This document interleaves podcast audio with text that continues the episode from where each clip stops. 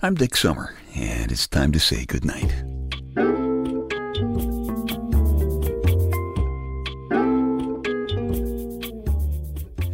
This is a quiet place to rest your head, a safe place to hide a hurting heart, a gentle place to fall. We just call this place goodnight.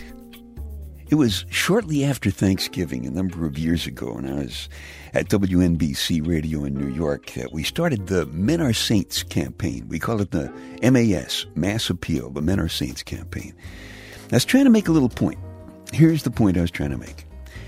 Men are seldom given credit for our sensitivity, our intelligence, and our selfless behavior. Now think about it. Here in the Northeast, Thanksgiving is usually a cold day. So, where do men traditionally encourage our women to spend the entire day? That's right, in the warmest room of the house, which of course is the kitchen, right? We, on the other hand, in a manly display of selfless courage, often throw ourselves right in front of that TV screen to protect our loved ones from the terrible effects of the cathode rays that squirt out of those picture tubes, especially during commercials for erectile dysfunction products, which, if you don't use them carefully under a doctor's HMO plan, can cause you to get permanently stuck. So we have to walk bent over at all social functions till next March. And how much credit do we get for that self sacrifice? None. How often have you seen a guy in a raunchy bar go over to a woman and invite her to his apartment to get her out of that dangerous environment? And what reward do we get? Right again. None at all. But men soldier on as we always have, even in the face of this shameful lack of appreciation. And that is the basis of the Men Are Saints campaign. We call it the Mass Appeal. Now, as you can imagine, the Men Are Saints campaign was not generally well received by certain members of the audience with more developed levels of social sensitivity and mostly higher voices. But as I've told you before, I sometimes lose control of parts of me, and I am therefore not responsible for what I do under those circumstances. Like my left eyebrow always flips up when I greet my Lady Wonder wench with the Big Bopper's famous line, Hello, baby. Remember that? I'm not responsible for that. I'm not responsible for the fact that when she walks into the room wearing something that she calls quite comfortable, I have problems. My fingers just sometimes don't behave, no matter where I try not to put them. See, I have a theory about I have a theory about most things, I guess, but my theory is a guy's brain swims in this sea of testosterone, and it can be good because it absorbs some of the shock of you know things like getting hit in the head by baseballs and Yanni's music and uh, high levels of excess verbal communication. But testosterone is also a preservative. A, and a preservative stops stuff like germs and fungus from maturing. So therefore, testosterone is an anti-maturing chemical. And I have lots of it. Want to check your testosterone level seriously. Scientists with degrees from actual schools, as opposed to internet schools, which will give you a degree for life experience in your bank account ID and password, yeah, real ones, real schools agree that the shorter your pointer finger is compared to your ring finger, the more testosterone you have. Look at that. See? And fortunately, of course, some truly caring and lovely ladies that I have known have come up with better, although slightly less scientific tests, and I heartily endorse those other tests. But I remember liking Thanksgiving a lot more before the discovery of salmonella poisoning. Salmonella poisoning is uh, it's what you get when tiny little turkey dwelling salmon get into your blood and they swim upstream to your brain to spawn. And that causes you to completely lose control of your higher reasoning functions and rush off to a mall and go shopping. That, that's why I always warned my listeners when I was on the air to cook their turkey in an oven turned up to stun for at least two quarters of the football game and then give a piece to the dog and, and, watch closely for signs of any fishy little symptoms, you know, like he goes chasing after a lot of little salmon that only he can see. Now, as a maturity challenged individual with excess testosterone, I will admit that I have done more than my share of really dumb things that seemed like a good idea at the time. Sometimes we think too much. And then we tend to dazzle ourselves with our own brilliant bullshit to justify our conclusions. But the good news is that the exact opposite is also true. In the broadcasting and advertising business, we call that lightning in a bottle. That's when you do something that, for no reason that you can explain at all, it just simply works. The Aflac duck is a good example of that. There's no reason in the world why that should work so well, but it's brilliant. The Love Comes When You Least Expect It personal audio CD is about that lightning in a bottle. It's about a pilot who has just broken a very heavy duty promise and is feeling very guilty and hurting, and he's lost. But it turns out to be the first day of the most special part of his life. It's called Beauty and the Beast. It's a very special thing to me because it's a very close parallel to something that really did happen in my own life. It's coming up in a moment, and I hope that you'll give it a listen. Okay, time for Dick's Details. These are some interesting but totally unimportant facts that can squeeze the important things that have been keeping you awake right out of your mind. Before 1859, baseball umpires didn't crouch behind the plate to call balls and strikes. They sat in a rocking chair. I guess it's fair to say that they've been off their rockers since spring training in 1860, right? Over a million Americans were conceived by artificial insemination this year, which gives rise to the statement that test tube babies shouldn't throw stones. 1% of American teenagers don't use deodorant. On really warm days, we know exactly where each and every one of you is. Dave Thomas named his restaurant chain after his third daughter, Wendy. I've always thought Wendy's is missing a wonderful promotional opportunity by not serving Peter Pan peanut butter. Think about that. What a tie in you could make. Dick's Details. They take your mind off your mind.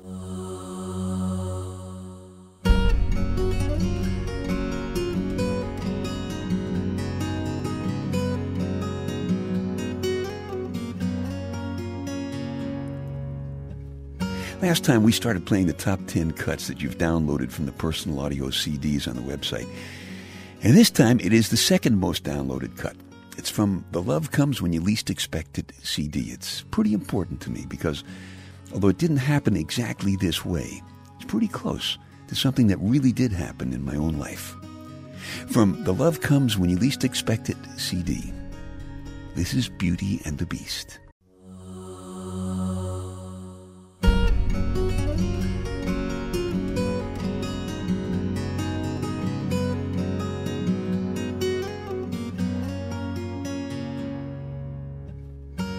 This is a story about two pilots and a normal human being. It's also a story about trading a life full of trust for a moment of truth. There are no heroes or villains, but unfortunately, there are winners and losers. Now, before you pass judgment on any of these people, please stop for just a moment and think, what would you have done under the same circumstances if nobody would have ever found out?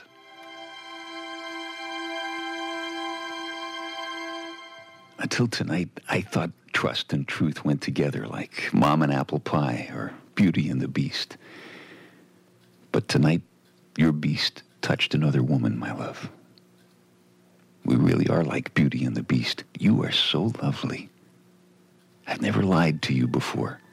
But how can I tell you? How can I trade your trust for this truth? I won't have to tell you. You'll know. You'll hear it in my voice first. Then you'll see it in my eyes. That's the way it always has been when something goes wrong.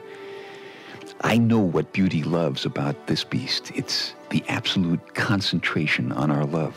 I used to watch you so carefully in the moonlight that the night turned purple around you. Your sleeping face became so beautiful, so supple. You lit every cell in your body with the warm golden light that you feel inside. You always slept so close to innocence, especially after we made love. Most nights your skin has a scent of yellow and blue wildflowers mixed with smoke from a hardwood fire about it. And those are the nights when beauty wants to make love with her beast. And now it's only a question of time until you know. A question of time. Ten minutes. That's all it was, just an ounce of loving that I gave her, a drop of concentration from the ocean that belongs to you. How many Christmas Eves full of homemade presents? How many children's questions? How many laughs and tears have we shared, my love? How long have you been my beauty, my woman, my trusted friend?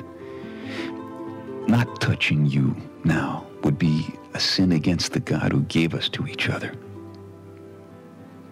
Until tonight, I thought trust and truth went together like Beauty and the Beast. Now, if I ever trade your trust, my love, for this truth, how will I ever touch you again?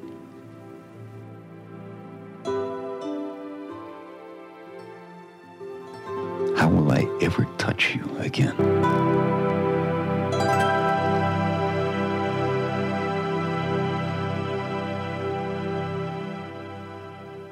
And how could a man who calls a woman my love ever be unfaithful to her? And if he is unfaithful, even only once, can she ever have faith in him again? And just as important, can he ever regain his faith in himself? How could a thing like that happen? It was midnight. It was windy. It was cold. The coffee was so old that it tasted like it had a crust. There was a familiar smell of aviation gas and dust hanging over the old brown cracked leather couch in the pilot's lounge. You know, most people think of airports, they think of JFK or O'Hare or LAX. Airports, their destinations. But this was just a fuel stop runway in the middle of a trip. A trip that had 500 more miles to go in a little four-seat airplane I was getting bounced around pretty badly on a raw, nasty, dangerous, icy night. It should have meant 50 more gallons of gas for the plane and about 10 minutes of rest for the pilot. There was just enough light from an old green shaded lamp to trace the out-of-place tinkle of dangle earrings flickering under long, shining, soft brown hair. She had a soft voice, quick smile, warm laugh. She was slowly running her fingers through her hair when one of her fingernails clicked against some uncomfortable clasp that slowly came undone. She was instantly vulnerable, warm, unprotected. Every mysterious woman I've ever met. She became a quick question mark in the long, everyday story of our lives, my love. You were so far away. There were 500 miles of black winter wind and deadly ice between us. And her soft lips were smiling close enough to feel her breath on my cheek. I know trust is forever.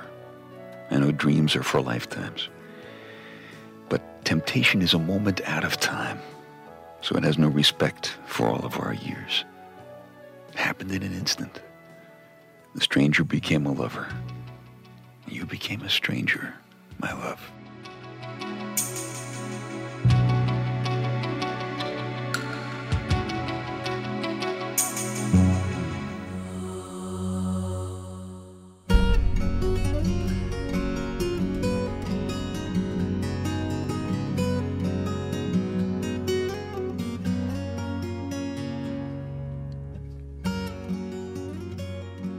That's Beauty and the Beast from the Love Comes When You Least Expect It personal audio CD.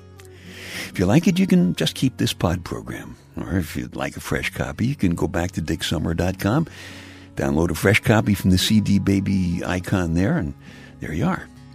If you'd like to find out what happens to this guy and the two women involved, well, you can check out the whole album from CD Baby or Amazon.com, and I, obviously I hope you will. So, what have we learned? The next few weeks are going to be crazy at the shopping malls, which is probably due to salmonella from the Thanksgiving turkey. We have learned that men are saints, which is not to say that women are not saints. And if you believe the love comes when you least expect it CD, maybe you'll take it a little easy when you judge some of us saintly men who sometimes slip.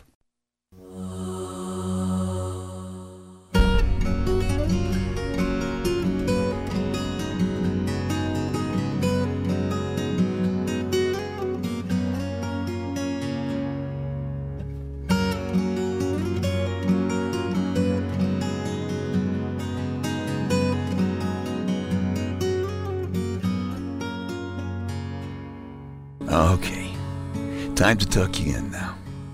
I'm Dick Summer, and I hope you'll come back soon for a gentle place to fall. Quiet place to rest your head. Safe place to hide a hurting heart. Nice and easy now. Couple of deep breaths. Come on. There you go. Just one more. That's better. All the way to sleep. All the way to sleep. Good night.